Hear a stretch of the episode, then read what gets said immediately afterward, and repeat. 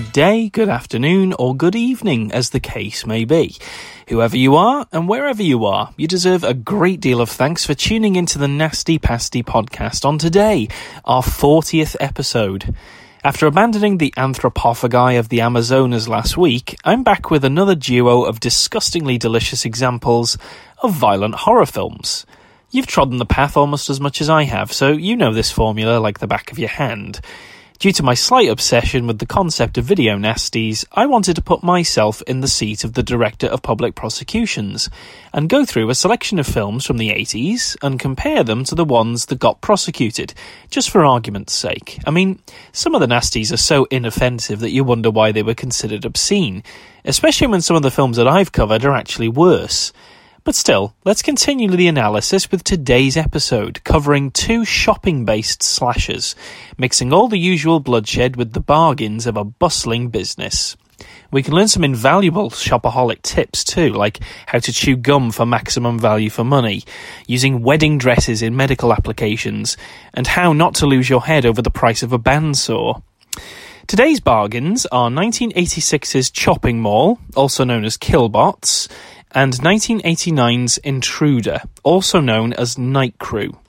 Now, there's nothing necessarily unique about these slashers that are set in shopping locations, so we'll skip any small talk about a subgenre and just go straight for the jugular with our first film in the set Chopping Mall.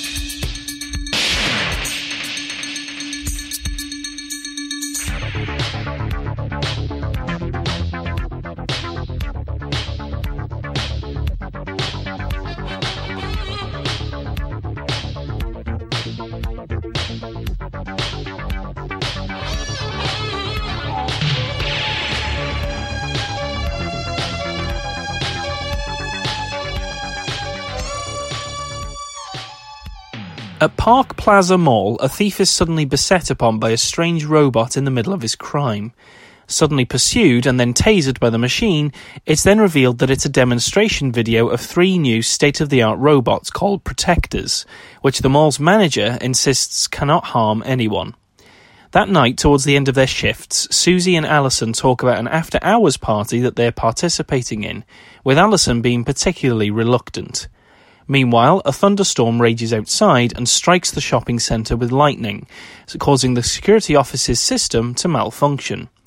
While the security officer ogles at a pin-up girl, one of the robots boosts into life in aggressive mode and kills the guard by piercing his throat. Three furniture shop staff, Mike, Ferdy, and Greg, all talk about getting the shop fixed so that they too can attend the party, whilst two other teenagers, Rick and Linda, drive to the centre for the same meet-up. Shortly afterwards, another staff member enters the security office and is killed with a small harpoon, just as the party starts in the furniture shop with Mike being joined by his girlfriend Leslie. All the couples have sex using each of the shop's beds, except for Ferdy and Allison, who watch a horror movie whilst next to each other. A janitor is electrocuted when one of the robots fails to recognize his badge, and then stalks Mike when he exits the shop to get cigarettes for Leslie. After asking him for his badge, the robot then attacks Mike and slashes his throat. An impatient Leslie goes out looking for him and finds his body, only to be attacked by one of the robots who fires a laser weapon at her, eventually obliterating her head as all the others watch helplessly through the window. Now becoming aware of the group, two of the robots break into the store and pursue them. Managing to barricade themselves into the offices, the group begin to exit via a ventilation system, only to be shocked when the robots cut through their barricade, separating the girls from the boys. The girls amble on through the boiling hot vents, while the boys sequester guns from a firearms shop and open fire on one of the robots which comes close, seemingly destroying it.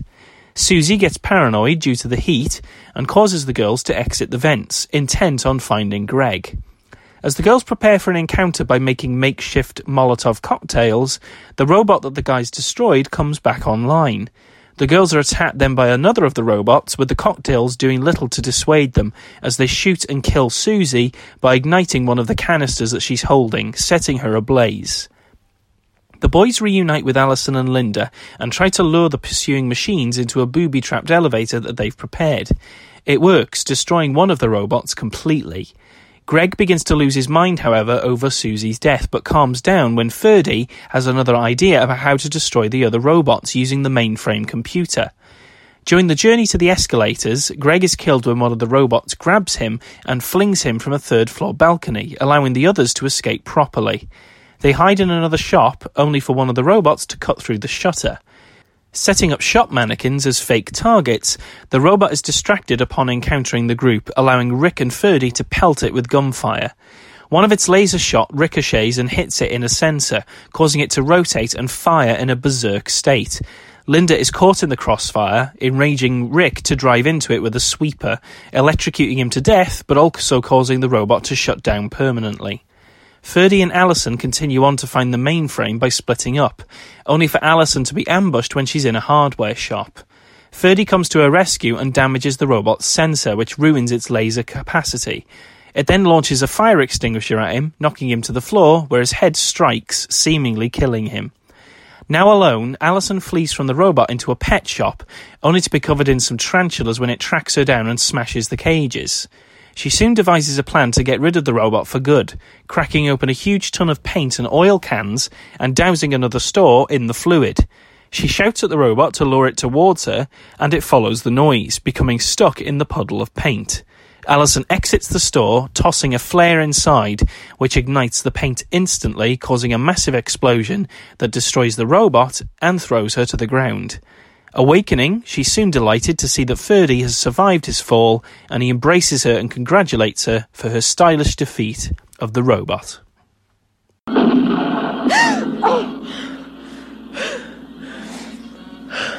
I don't know why I watch these things. I'm scared so easily.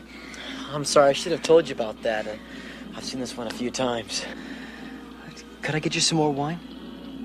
Ferdy, are you trying to get me drunk? No, no. I, I just figured maybe you might be thirsty.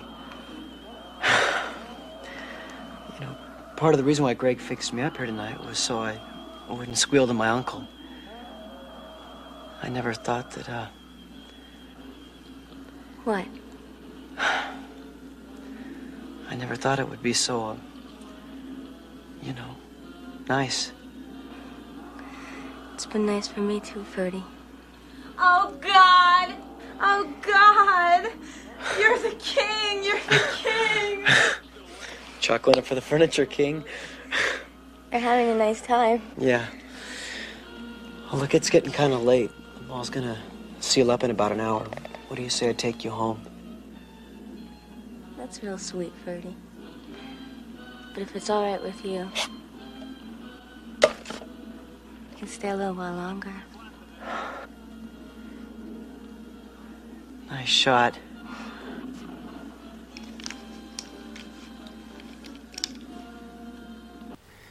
This hilarious and entertaining jaunt of killer robots going on the rampage started life when Julie Corman, wife of the infamous Roger, made a deal with Vestron Video in late 1985 to make a horror film set in a shopping mall.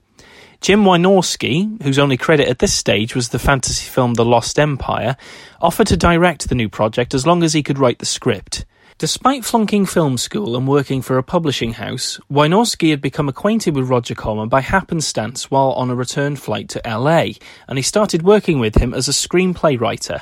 Trusting his abilities, Julie accepted his offer, and the writing commenced, with Wynorski drafting his friend Steve Mitchell to help him with the script.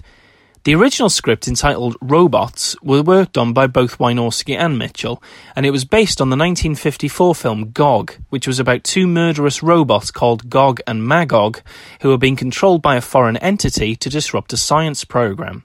While the script was not complete, a draft written in just 24 hours was enough to secure funding from Corman and Vestron, who'd already forged the deal to have a film based in the mall regardless. The final script took between four and five weeks to complete entirely, and included many in jokes and outside references, such as the characters from Eating Raoul and the presence of Dick Miller, or the shop Peckinpah's Sporting Goods being a specific reference to Sam Peckinpah. The budget for the film was set at $800,000, but Wynorski was not worried as it was a Corman production, so wastage and over expenditure would not have been an issue. Roger Corman even met up with Wynorski for lunch before principal photography began with a yellow notepad of do's and don'ts in filmmaking, his vision of filmmaking, if you will, which Wynorski took to heart and he still has to this day. The original shooting location was to be Beverly Central Shopping Centre, but when they required an expensive fee, it was changed to Sherman Oaks Galleria, the same shopping centre that featured in Commando the very same year with Arnold Schwarzenegger. I thought it looked familiar. The mall was allowed to be used during closing hours, and the crew were free to film as long as they removed all traces of their presence before opening hours and they didn't damage anything.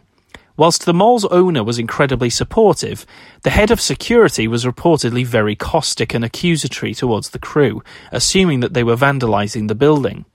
Apart from that, the 22 day shoot almost went without a hitch, with 20 days being spent filming at the shopping mall and two days at Corman Studios. The only slight hiccup was when director Wynorski injured himself. During the filming of Greg's death scene, director Wynorski volunteered to perform the stunt himself to try its safety. The stunt was performed seemingly successfully, though he actually broke a rib during the take. He, however, kept this fact hidden for the remainder of the production so as to not blight the stunt work. The titular robots themselves were, of course, real constructions, five of which were built for use in the film, with three main ones and two for backups in case any of the others were damaged. They were constructed from conveyor belts and wheelchair parts, stuff like that, due to both the budget and to make them practical looking. They were fully controllable via remote control as well. The only visual effects that were added afterwards were their laser beam weapons, and they scrub up pretty well, I'd say. I mean, you can pretty much get a glimpse of what's in store for you within the first five minutes of Chopping Mall. That montage at the beginning really sets the tone. It's cheesy, it's funny, and it's oozing 80s all over your face. The music, the emphasis on McDonald's and Coca Cola, the shell suits and the fashions, the hairstyles, etc., etc. I mean, not being born during the 80s myself, I love it when I get a shot of concentrated 80s in a film, just to get a slight hint of what that era was like in reality. While Chopping Mall isn't going to be winning points for its story or characters, both of which are relatively perfunctory and functional, it more than makes up for it in enthusiasm. The comedic and silly tone that the film starts with remains in effect until the very end, and despite the players in the film being rather one dimensional, you still feel relentless charm towards them due to the film's vibe of fun. Other things endear you to the film as well, like arrays of references to other cult things, like having the Star Wars transitions to cut the scenes with the robots walking around, the footage of Attack of the Crab Creatures, and the mention of Klaatu Barada Nikto.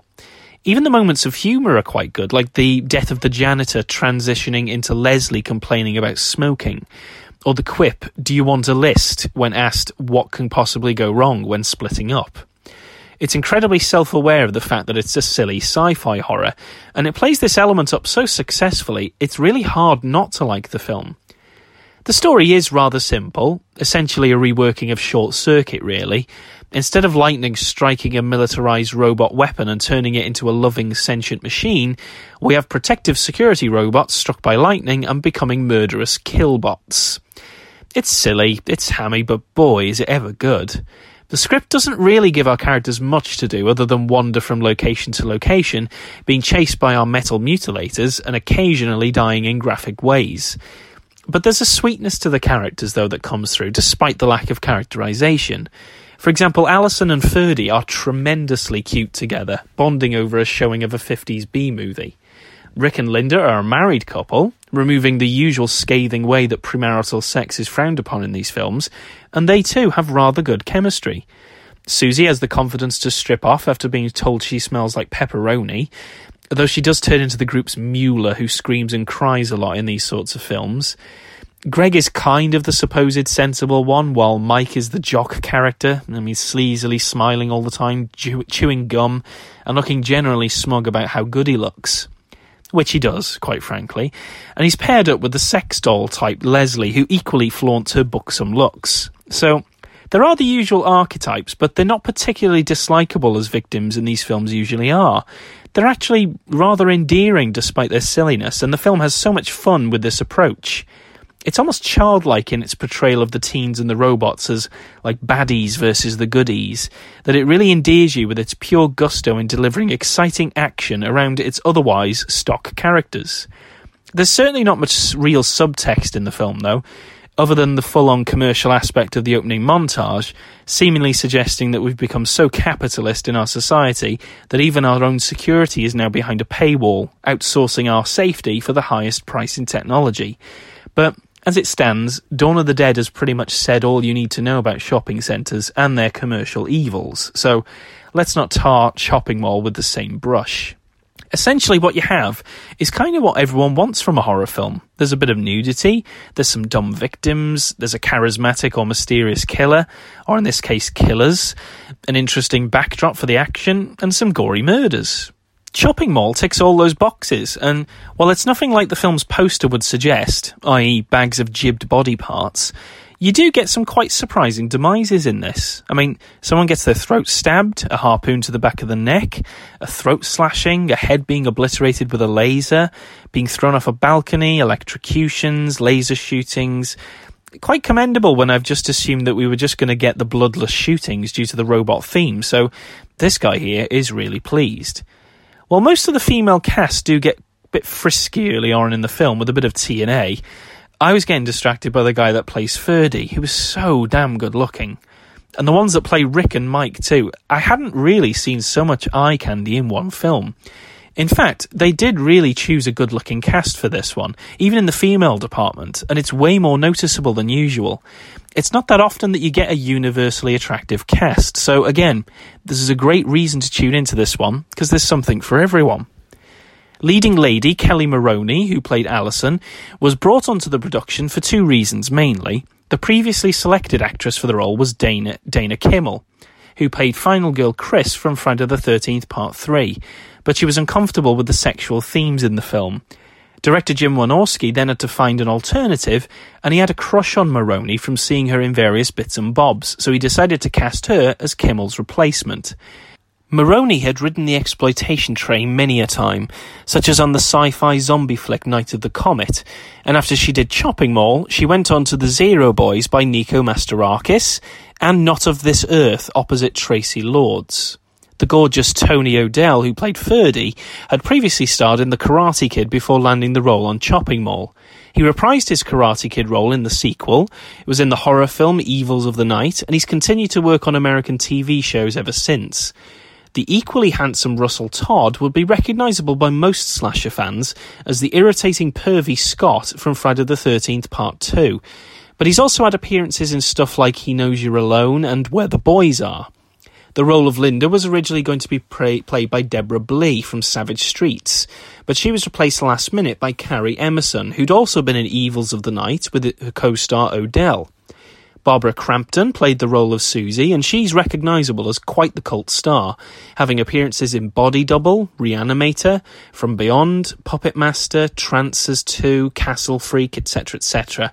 She continues to have a large presence in cult horror as well, such as in the latest Puppet Master film, The Littlest Reich, and she's frequently a seen face during expositions and horror festivals. Mike was portrayed by the hunky John Terlesky, who'd infamously portrayed the title role in 1987's Deathstalker 2, but but his acting roles became relatively scarce when he devoted his time to directing, with several small scale films and TV episodes under his belt. Stuff like Ugly Betty, Boston Legal, and Agents of S.H.I.E.L.D. Susie Slater, who played Leslie, had also been in Savage Streets, while Paul Bartel, who played one of the interested parties during the robot demonstration, had been in a bunch of cult films like Escape from LA, Piranha, Gremlins 2, and Eating Raoul. His accomplice was played by Mary Woronov, who herself had been in lots of cult stuff like Silent Night Bloody Night, Death Race 2000, Night of the Comet, Dick Tracy, Looney Tunes Back in Action, and The Devil's Rejects. She was also in Eating Raoul with her co star Bartel, and interestingly, they reprise their characters from that movie too. So too does the janitor played by Dick Miller, who reprises the role from the Twilight Zone movie, The Howling, and Bucket of Blood. Miller is rather famous for his wide range of character appearances, some of which include The Trip, Death Race 2000, Piranha, The Aftermath, Gremlins 1 and 2, The Terminator, Night of the Creeps, Inner Space, The Burbs, Evil Toons, Amityville, It's About Time, Small Soldiers, Looney Tunes Back in Action, and the 2009 horror comedy The Hole. The second security guard to be killed was played by Gerrit Graham, who'd been in Terrorvision, and he'd go on to have minor appearances in Police Academy 6 and Child's Play 2. Angela Aames has a brief role as one of the showgirls in the demonstration at the beginning.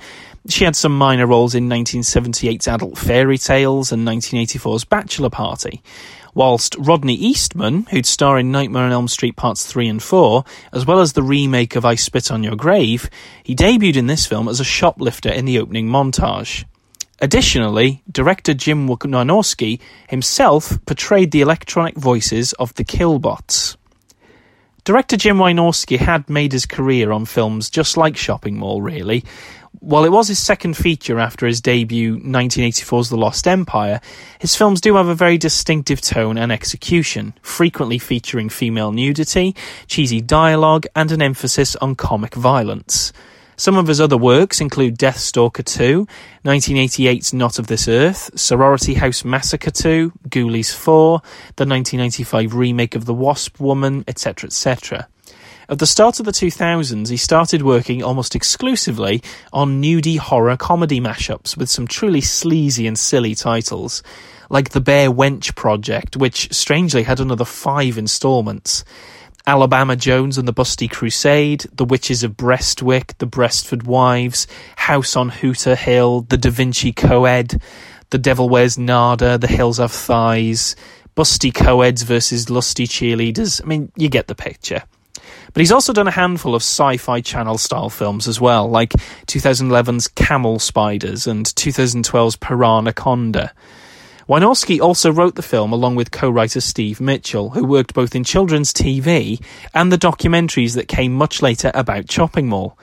It was really a Roger Corman production, so it's not surprising that his wife Julie Corman was one of the producers. She'd also worked on The Nest in 1988 and 1990's Brain Dead, before going into aforementioned sci-fi channel movies like Dino Shark and Sharktopus.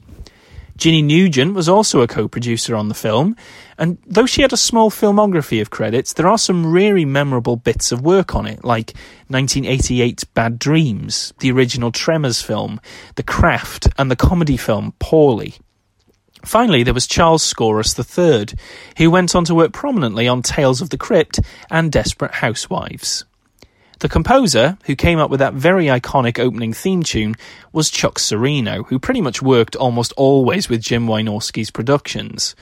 The cinematography was done by award winning Tom Richmond, who won the Cinematography Award at the Sundance Film Festival for his work on 2006's Right at Your Door. Some of his other works include Night of the Comet, Troll, Hard Rock Zombies, Nightmare on the 13th Floor, and Waking the Dead. Leslie Rosenthal was the editor who worked on the Video Nasty Pranks as a camera assistant and went on to Return of the Swamp Thing and 1993's Ticks. The film's special effects were done by quite a large team, including Anthony Showe, who'd worked on Nightmare on Elm Street Part 2, Android, The Mutilator, and Savage Dawn.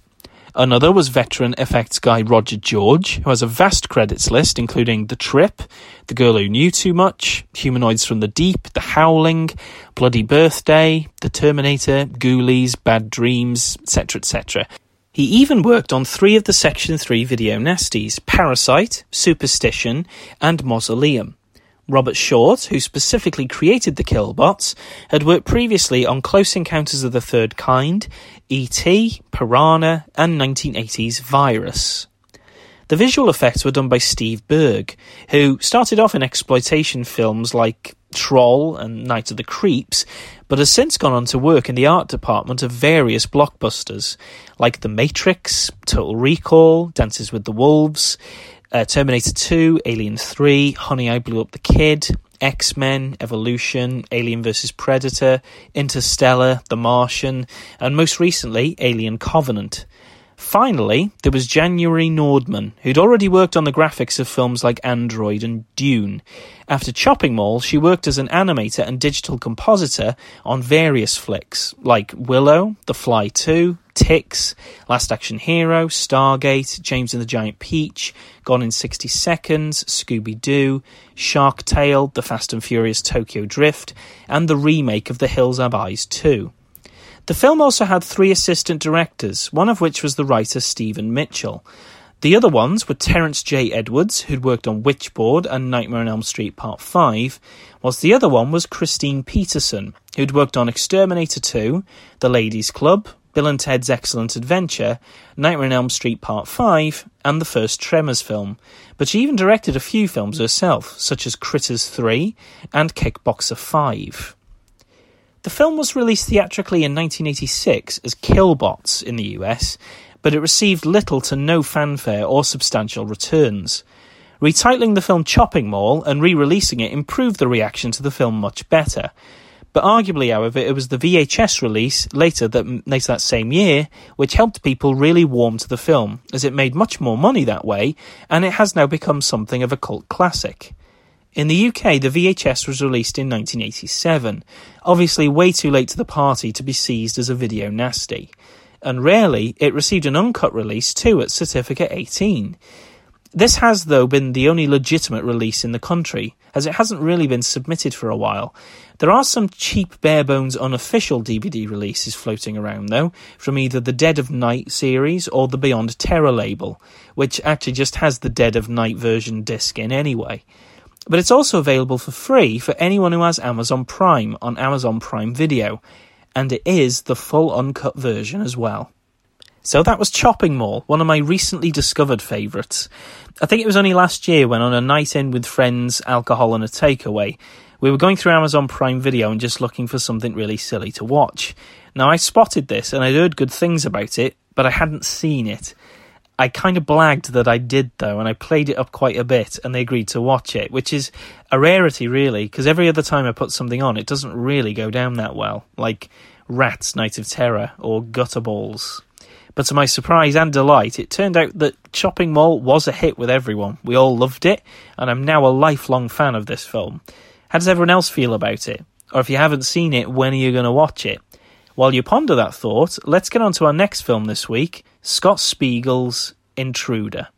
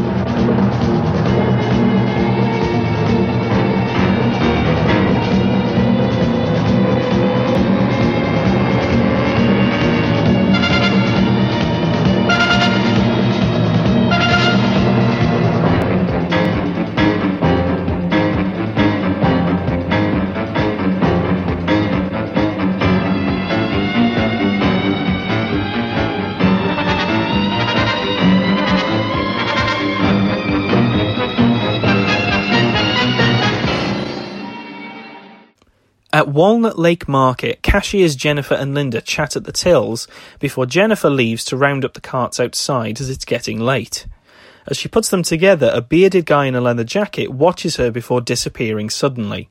As her shift comes to a close, the guy, her ex boyfriend called Craig, confronts her at the till and causes a scene which becomes violent, causing injuries to both Jennifer and the butcher Randy. Whilst Jennifer phones the police, the remaining staff look for Craig in the store and turn up nothing. But suddenly, Jennifer is attacked by Craig again, only for the owners, Billy and Danny, to catch him and forcibly eject him from the property. The police advise that they'll send a squad car out just as Bill makes the announcement that he and Danny are selling the business, meaning that the night crew must stay on shift to mark down all the prices overnight, which was met with expected negativity. When Craig begins to phone the supermarket, Jennifer explains that he has stalked her for the last year ever since they broke up, since he went to prison for a manslaughter charge. The crew then continue to mark down the prices, consisting of Joe, Randy, Dave, Bob, Tim, Linda, and Jennifer working intermittently. Linda's shift soon finishes, however, and after collecting some shopping for herself, she goes to the car and prepares to leave, just as a figure grabs her and stabs her to death. Bill notices that someone is sneaking around the parking lot, only to notice Craig peering in at Jennifer as she's in the restroom. They fight, and Bill is knocked unconscious with a hammer.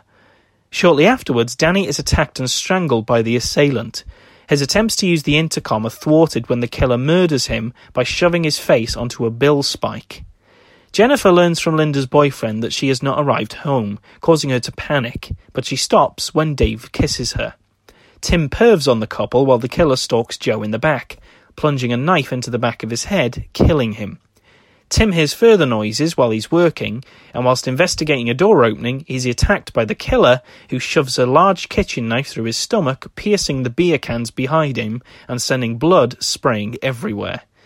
While Bob sends supplies downstairs, he notices a figure looking at him from behind the lift. Investigating, he finds Tim's body still standing, and not realizing that he's dead, is caught unawares by the killer and has his head crushed using the hydraulic lift. Randy goes back to labeling the cuts of meat after unsuccessfully trying to find Danny and Bill, and he comes across a human hand packaged like a piece of meat. Just as he sees this, the killer grabs him and forces him headfirst onto a meat hook. Dave cuts himself while stocking the shelves and goes to the toilets to clean up, only to find severed feet inside, which he assumes to be a joke. After finding no one around, he investigates the attic and finds a bunch of masks, only to then be shocked by a still alive Danny. Fleeing the scene, Dave notices that Craig has gained access to the store and is about to confront Jennifer. Before Dave can warn her, he's ambushed by the killer, who uses a bandsaw to sever his head at the jawline. Jennifer becomes aware of the sudden quiet around the place and goes looking for people to encounter Randy's corpse in the meat locker. Fleeing from a figure that pursues her, she ends up falling down a chute and into the cellar, where she finds the dead bodies of Joe, Bob, and Tim. Making her way back to the main level, she encounters Dave's severed head near a stack of beer just before she hears someone try to get into the shop. Heading to the front doors, she's unable to get a customer's attention, and furthermore finds Craig standing right behind her. She knocks him out with a meat hook only to hear footsteps in the store. It's Bill, who's now awake. He goes to phone the police just as Jennifer notices that Bill has blood on his hands. Realizing that he is the killer, Jennifer runs but is caught by Bill, who explains that he killed Danny for making him sell the store, while he simply got carried away and murdered the others out of sheer enjoyment. Jennifer knocks him away and hides between the aisles, only to be rumbled when her nosebleed gives her away. A long chase ensues until a delivery man rings the doorbell. She tries to get help from him, only for Bill to appear behind him and stab him to death, before tormenting her with Danny's severed head. As she runs away, she's suddenly grabbed by Craig, who has woken up, and he explains that he saw Linda get killed by Bill and has been trying to get Jennifer's attention ever since. Bill pursues them and knocks Craig out again, leaving Jen to run for the exit in the restroom where Craig had indicated an open window. Getting outside, she tries to drive off in a car, but gets distracted by Linda's corpse and is grabbed by Bill, only for her to plunge a knife into his chest, downing him. She uses the payphone nearby to phone for help, as Bill gets up and attacks her again, destroying the phone box, only to be rescued when Craig knocks him to the floor by hacking him with a meat cleaver. When the police arrive, they cuff both Craig and Jennifer due to their blood-stained appearance, while Bill frames them with his dying breath. The pair protest their innocence, but the cops refuse to listen after heading inside and finding all of the other bodies. As Bill opens his eyes, Jennifer screams as the film ends.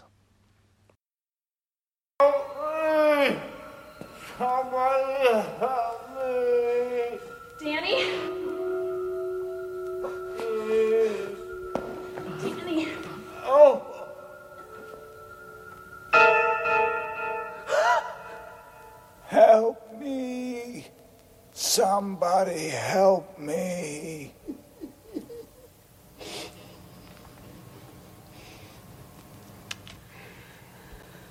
You're next.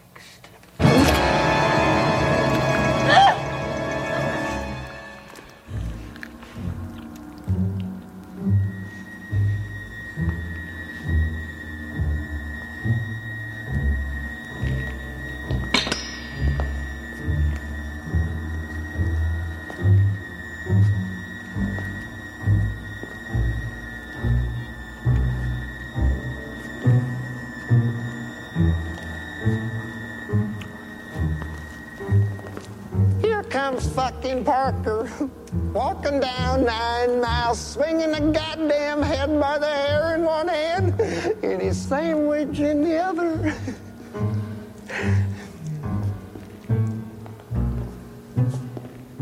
You're playing hard to get rid of. Intruder was a real latecomer to the slasher genre, releasing in 1989 when the genre had all but dried up.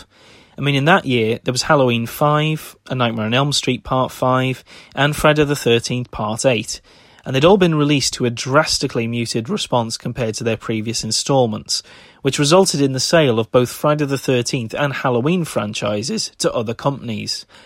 Arguably, the franchises did go downhill after these last fading grabs at success, and the slasher film too would be condemned to relative failure until the release of Wes Craven's Scream in 1996.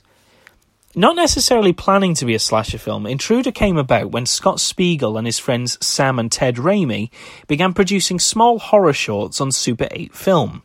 Not unlike that of the infamous Evil Dead, really, which was based on a Super 8 short entitled Within the Woods, that eventually grew into a script and then the later film. Intruder was more of the same thing, being based on a short entitled Night Crew, where a worker at a shop is killed by a Michael Myers esque murderer and has his head sawn in half. The original film was lost, however, as the trio grew up, and it wasn't brought up again until 1988, when producer Lawrence Bender asked the Raimis and Spiegel about a horror film that would only cost $60,000 to make.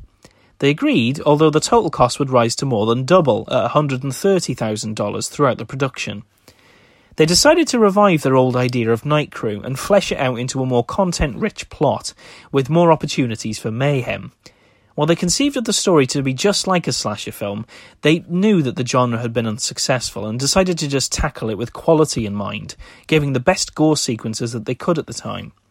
With film stock consisting entirely of short ends and a small shooting schedule of just two weeks, the crew set to find a location for their film to be shot at. They eventually found the Ranch Market grocery store in Bell, California, which was a disused empty lot, really with none of the products that would be needed to portray a proper supermarket. They took the place anyway, enlisting the help of a wholesaler who specialised in defective produce to fill up the store with out of date, rotten, or otherwise damaged goods. The shoot went pretty much without incident, though the filming of the infamous bandsaw to the face did cause some of the script team to cry due to the effect's realism. One thing that you do notice about the film is some of the experimental, crazy camera work. Again, not unlike Raimi's work on The Evil Dead, but specifically a lot of inanimate objects have a point of view shot, such as a doorknob or a telephone. I mean, Spiegel at one point wanted a corpse's point of view as well, but the mask application wouldn't fit the camera properly, so that idea was abandoned. And he even wanted the camera to travel down Jennifer's mouth in the climax, where she screams, and for the camera to see her heart stop from fear. But this was abandoned, presumably because it would have been very difficult to accomplish. Something else that was abandoned was Randy's original death, where he was meant to be gutted using a meat hook.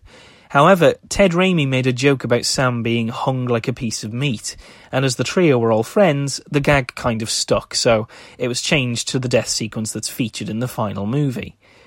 The plot is fairly run of the mill for a slasher picture, having a mix of unpleasant and normal kids being slaughtered in gruesome ways by a mysterious killer who then has a showdown with the final girl. I mean, Intruder is as typical as a slasher gets, with only a couple of standout exceptions. Our characters are a truly mixed bag of fodder who lies somewhat outside of your usual stock type characters.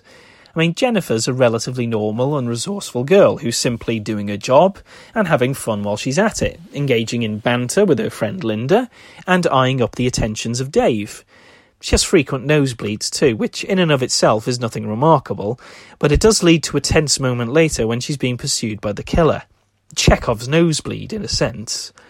Linda also seems rather nice too, but she's not in the film long enough to really appreciate, while Dave also seems like a c- decent sort of chap who's interested in Jennifer, but not in a jerkish predatory sense where he forces himself on her.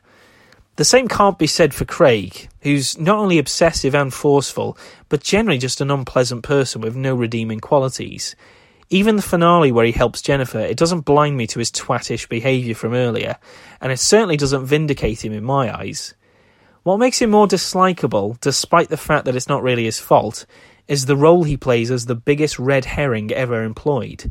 Of course, he isn't going to be the killer, it's just too obvious.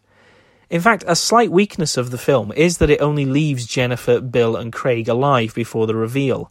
And since we know it's not Jennifer or Craig, by mere process of elimination, the killer had to be Bill.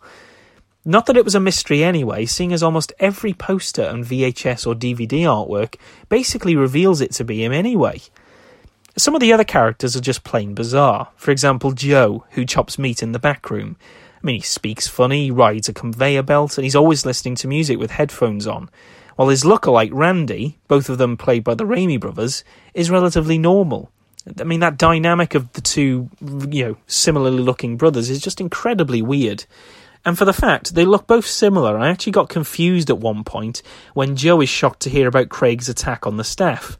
I was thinking, but Craig just hit you moments ago, how did you forget? Until I realised that that was actually Randy. Bub, too, is a strange one, speaking with an almost purposeful slowness and an overly thoughtful manner. Tim is probably the closest thing we'll get to a pervert, as he peeps on Dave and Jen getting it on, and he has a love for cheap beer as well, which humorously signals his demise. Again, Danny seems like a nice chap, and just as businesslike as you can imagine with a store that's leeching money, which leads on to the last character, Bill. I mean, he's pretty damn brutal as killers go, but he's also one of the most deranged that I've ever seen. It's quite surprising and noteworthy that he actually has a more believable motive for his killings. I mean, he obviously wanted to kill Danny for pressuring him into selling the shop, but then he admits that he got carried away with killing everyone, presumably because he found that he enjoyed it. He does then genuinely descend into a proper loony, like eating a sandwich and brandishing a severed head in the other hand, spouting a line from Raising Arizona while he's at it. He pretends to be Danny's corpse, he giggles uncontrollably, and he even beats Craig unconscious with the said severed head. Truly, truly memorable. What's also memorable, and pretty much the real reason that everyone really loves this movie, is the string of really, really bloody killings in the film. Before we go on to them, though, the pacing of the movie just needs to be talked about, as I think it's quite purposeful. Deciding to do the slasher template to its maximum efficiency, the film starts with almost an hour of character talking and interaction before the first chunk of violence happens. When it kicks in, though, it doesn't stop until everyone's dead, and I mean that sincerely. The murders just begin, and they don't hold back until there's only Jennifer left, which is actually not as close to the end of the film as you'd expect. And then it becomes a kind of proper cat and mouse style film, with Bill pursuing his final victim for the rest of the runtime. This does have the slight effect of the film's signature effects burning out a little prematurely, leaving us with just not as eventful chase sequences for the remainder, which it was a little bit tedious for me. Also, the ending is a little bit downbeat, and it's one of the few slashes to end actually quite more realistically than most. Instead of Bill being blamed appropriately, the cops assume rather correctly that it would be the remaining people, Jennifer and Craig, who have murdered everyone, as it's only their word against no one else's and it's quite similar to the dorm that dripped blood, or pranks as it was known here in the UK. It's certainly not the ending that you expect, where the killer kind of gets away with it. These things certainly don't spoil the film, though, simply just for the sheer relentless nature of the slasher kills in the middle, and you do get some truly amazing effects, like a bill spike going in someone's eye, a butcher's knife in the head, a knife to the gut with proper arterial spray, a head being crushed like a melon in a hydraulic lift, a meat hook being jammed into a head, presumably in homage to Texas Chainsaw Massacre. And in the film's most infamous moment, a head is bisected at the jawline using a bandsaw. It's a real testament to the skill of the special effects guys, as these sorts of special effects never seem to age the same way that CGI does. It only makes them more charming and thrilling to watch. Final Girl Jennifer was played by Elizabeth Cox, who previously appeared in Night of the Creeps and 1986's The Wraith. Her best friend Linda was played by Renee Estevez, the younger sister of the Estevez brothers, Emilio, Ramon, and Carlos, aka Charlie Sheen. She's had a few appearances here and there, like in Lethal Weapon, Heathers, and Scar City. Dan Hicks plays the killer Bill, recognisable from his role as the Hick Jake in Sam Raimi's Evil Dead 2. Hicks also appeared in Maniac Cop, Darkman, Wishmaster, Spider Man 2, and Oz the Great and Powerful, so he was clearly a friend of the Raimis. Speaking of which, both Sam and Ted Raimi appear in this movie too, as Randy and Joe respectively, and they're rather famous in Horrorland. I mean, Sam was mainly a director and producer of stuff like the iconic Evil Dead trilogy, the Spider Man series in the early 2000s, A Simple Plan, Drag Me to Hell, Darkman, etc., etc. His brother Ted Raimi frequently indulges in his brother's films, and others, as quite a recognisable character actor, appearing in the Evil Dead trilogy, Blood Rage, Shocker, Candyman, Twin Peaks, Maniac Cop 3, Wishmaster, the three Spider Man films, Drag Me to Hell, Oz the Great and Powerful, Attack of the 50 Foot Cheerleader, and also the recent series, Ash vs. the Evil Dead. Burr Steers, who played Bub, would reappear in both Reservoir Dogs and Pulp Fiction, before making a transition to directing, where he made the acclaimed Igby Goes Down in 2002 and Pride and Prejudice and Zombies in 2016. Craig Stark, who played Tim, later appeared in the remake of 2001 Maniacs, as well as Django Unchained and The Hateful Eight, with an upcoming appearance in the still in production Once Upon a Time in Hollywood. While only appearing in a cameo at the end as one of the police officers, Bruce Campbell also appears in this film. Again, a quite an iconic character who played the role of Ash in the Evil Dead movies and the subsequent franchise. Producer Lawrence Bender also cameos as the other cop in the film, while Alvy Moore from Byron Quisenberry's Scream plays the role of another police officer earlier in the film.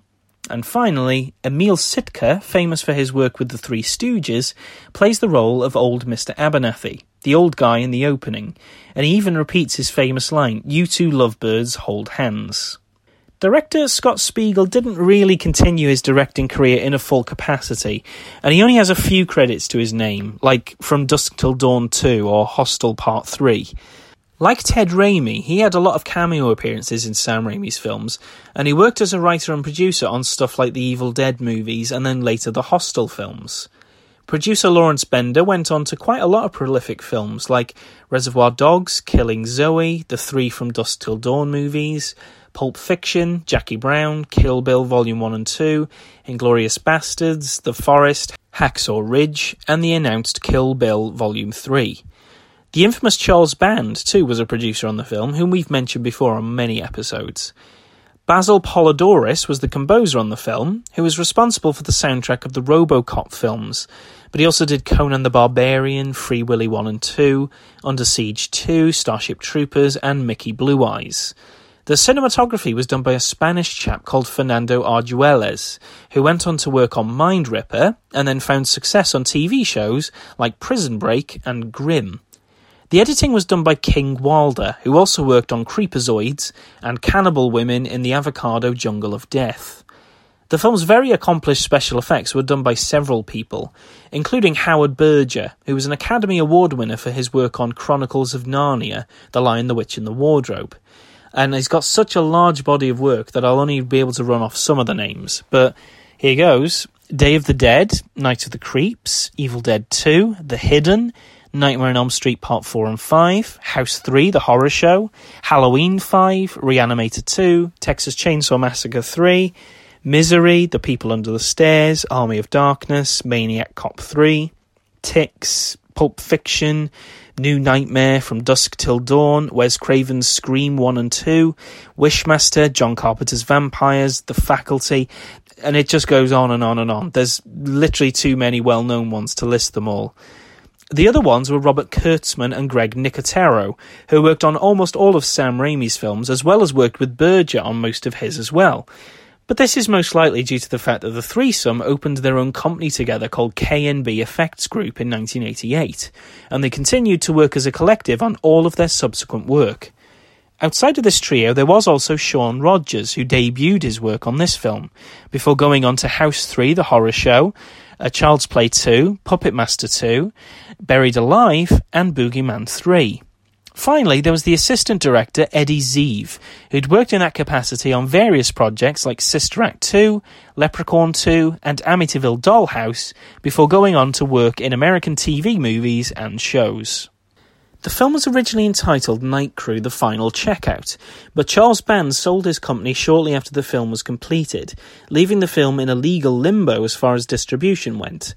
Eventually, the film was picked up by Paramount and underwent a retitle to sell the film as a more generic slasher picture. While they did toy with the title Nerve Endings, they eventually settled on Intruder, and it was rather late to the party, not even gaining a theatrical release in most of the major territories. Instead, it became more of a straight to video hit in the US, in which Paramount heavily promoted the appearances of Sam and Ted Raimi and Bruce Campbell, despite their very small roles. This also was an R rated version which had almost five minutes of footage removed from it. The uncut version was submitted to the BBFC in the UK in 1989 by Polygram, where it received an 18 certificate after almost two minutes of cuts, seemingly to each of the gory death sequences. Obviously, the Nasties panic had long since died a quiet death, so Intruder arrived on the scene way too late for any sort of controversy. But this cut version remained in circulation for many years until the film finally saw an uncut version passed in 2003. There doesn't seem to be an actual release though, so I'm not sure whether a distributor sort of passed it and then just forgot about it because I really don't remember this being on DVD at all that early.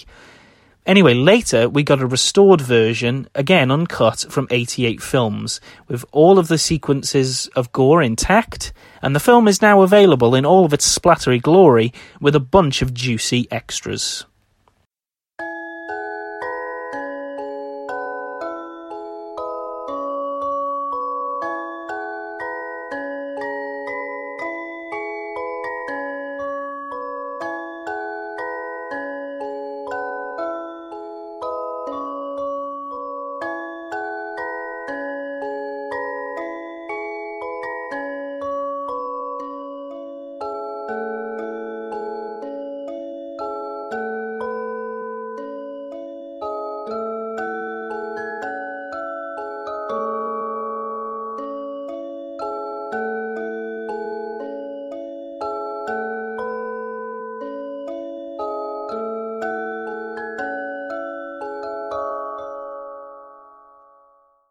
So, there you have it, folks. That was Intruder and the last of our films this week.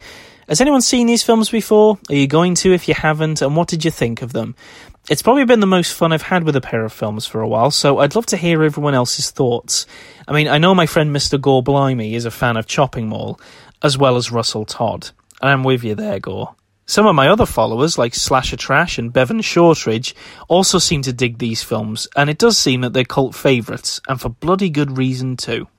Next week, we're back in Giallo territory with two Giallo films of no particular significance. So, therefore, next week it will be typical Giallo films with The Case of the Bloody Iris and Seven Deaths in the Cat's Eye.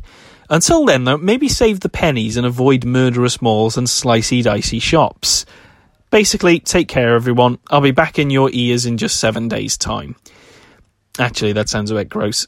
Never mind. Bye for now.